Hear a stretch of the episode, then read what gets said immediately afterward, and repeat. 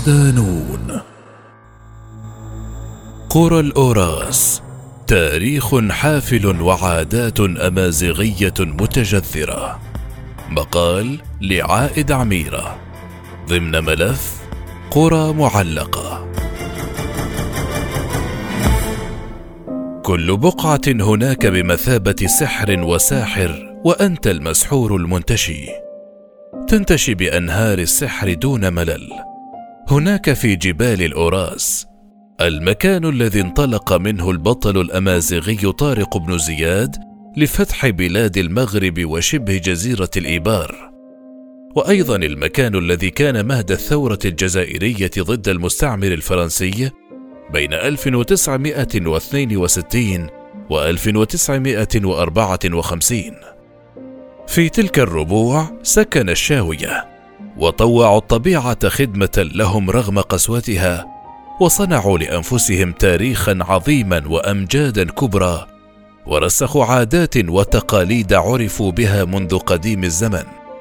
عادات ظلت راسخة ولم تتغير رغم كل شيء. سيحط ملف قرى معلقة لنون بوست رحاله هذه المرة في جبال الأوراس حتى نتعرف معا على الجبل وسكانه عاداتهم وتقاليدهم فضلا عن قلاعهم التي اشتهروا بها منذ زمن بعيد حتى أصبحت رمزا لقرى الأوراس. مجتمع الشاوية. لعل أغلبنا يرى في الجبل بقعة عمياء بيئة هامشية صعبة مقاومة للابتكار رافضة للتطور تهوى العزلة غير مناسبة للإنسان المحب للتقدم والحياة الطيبة. لكن أهل الشاوية سكنوا الجبال وطوعوها لصالحهم. سكن الشاوية وهم جزء من الأمازيغ جبال الأوراس شرق الجزائر الذي يعد من بين أكبر سلاسل الجبال في شمال إفريقيا إذ يبلغ ارتفاع أعلى قمة فيه 2328 مترا. ويحتوي الجبل على العديد من الأودية على غرار وادي العرب والوادي الأبيض الذي ينبع من قمة شيليا وقمم إشمول وآريس. كما تتميز المنطقة بثوبها الأخضر فهي تتزين بأشجار البلوط المحلية وأشجار الصنوبر الحلبي وأشجار التنوب النوميدي وأشجار السنديان الأخضر والسدر الجبلي. والعديد من الأشجار المثمرة كالبرتقال والتفاح والزيتون واللوز فضلا عن أشجار الأرز الأطلسي التي توجد في قمة المحمل بباتنا. يتكلم أهل الأوراس اللهجة الشاوية، وهي من اللهجات الأمازيغية الزناتية، وتختلف عن القبائلية والميزابية والتاريقية. وتعد اللهجة الشاوية الثانية بين اللغات الأمازيغية بعد اللهجة القبائلية في الجزائر. ويقدر عدد المتحدثين بها بنحو ثلاثة ملايين تقريبا. والشاوي في اللغة العربية هو المنسوب إلى الشاء وهو جمع شات وجمع شاوي شاوية أي الشخص الذي يمتهن الرعي. يقول العلامة التونسي ابن خلدون في المقدمة كما أن الشاوية أهل القيام على الشاة والبقر لما كان معاشهم فيها فلهذا لا يختصون بنسب واحد بعينه إلا بالعرض ولذلك كان النسب في بعضهم مجهولا عند الأكثر وفي بعضهم خفيا على الجمهور. نفهم من هنا أن سكان الأوراس امتهنوا الرعي وفي الغالب يلجؤون للترحال سعيا وراء المسارح والمياه لحيواناتهم ذلك أن حياتهم ارتبطت بماشيتهم فهو طعامهم ومصدر رزقهم بالإضافة إلى امتهان زراعة الأرض. ويتكون المجتمع الشاوي من جيبين كبيرين الأول هوارا ويضم قبائل كثيرة نذكر منها اث داود والمامشة والحراكتة.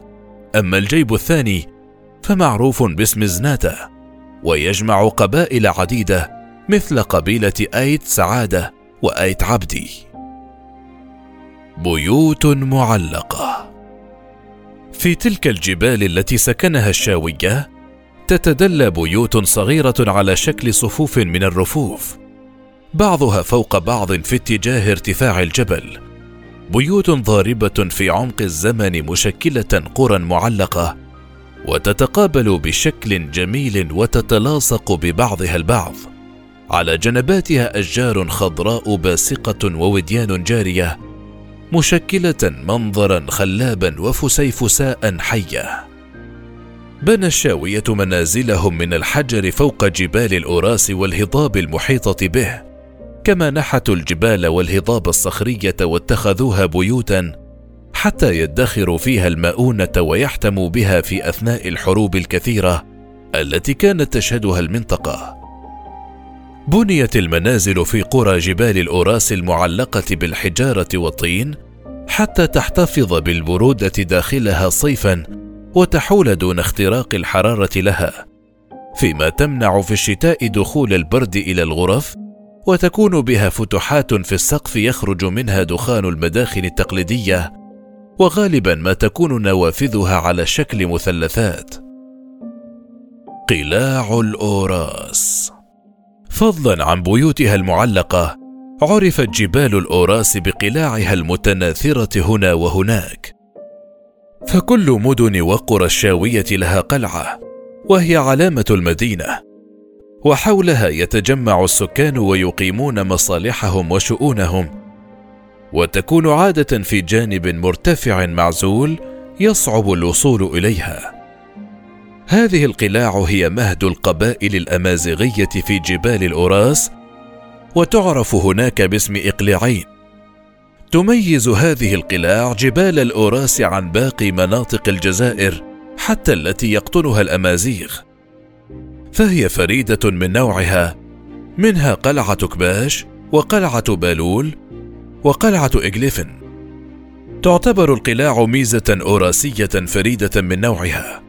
كانت بمثابة حصن القرية الذي يجلب الأمان للأهالي كما كانت عبارة عن مخازن لتخزين المواد الغذائية كالتمور والقمح والشعير وكل ما هو مجفف.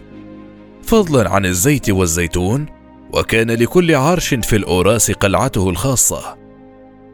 من أبرز هذه القلاع كما قلنا بالول وهي قلعة بنيت زمن الملك الأمازيغي أكسل كانت مقرا عسكريا للجيش الأمازيغي. تقع في منطقة اقلفن الجبلية مشيدة على شكل عمارة تتكون من عدة طوابق فقد ضمت اثنا عشر طابقا إلا أن القلعة التي لا تزال شامخة بقي منها ثمانية طوابق فقط. تم بناء القلعة وفق الطابع الشاوي سنة 600 ميلادي تقريبا.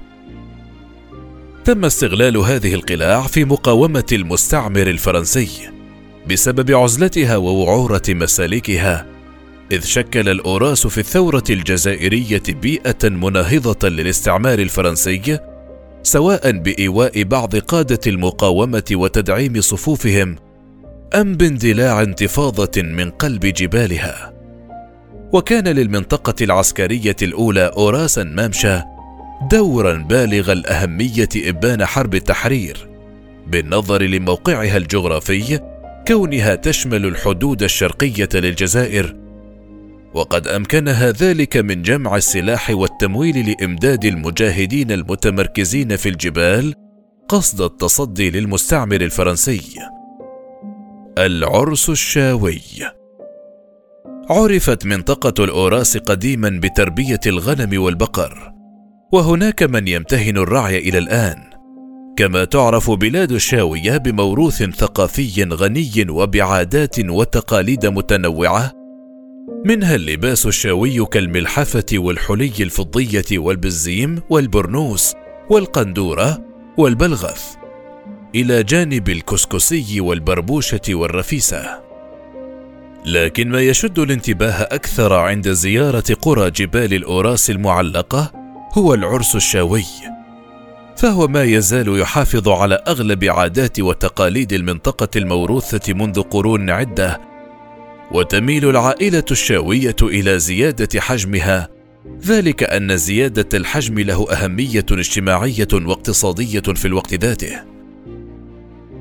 بداية مراسم الزواج تكون بأخذ أهل العريس كبشا وكل مستلزمات الطهي لاهل العروس هناك يتم استقبالهم من طرف أهل العروس مع حضورهم لذبح الكبش.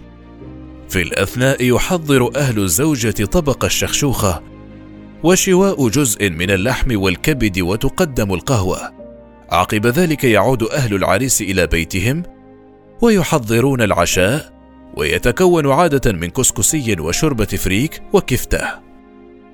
أما في بيت الزوجة فتضع هذه الأخيرة الحنة المعروفة باسم حنة بابها وتكون في صحن مزين بالشراشف والشموع مع غناء النسوة باستعمال البندير أو ما يعرف هناك باسم أضبال. ومن عادات أهل العروس أن تتكفل امرأة من أقاربها تكون محظوظة في حياتها الزوجية بوضع الحنة وذلك تبركا بها ومن ثم توضع الحنة للبنات العازبات من أجل تعجيل زواجهن. في اليوم التالي تذهب العروس إلى الحمام في موكب وتأخذ مجموعة من البنات. في حين يبقى أهلها في البيت يجهزون غذاء للضيوف يتكون من بكبوك وسلطة.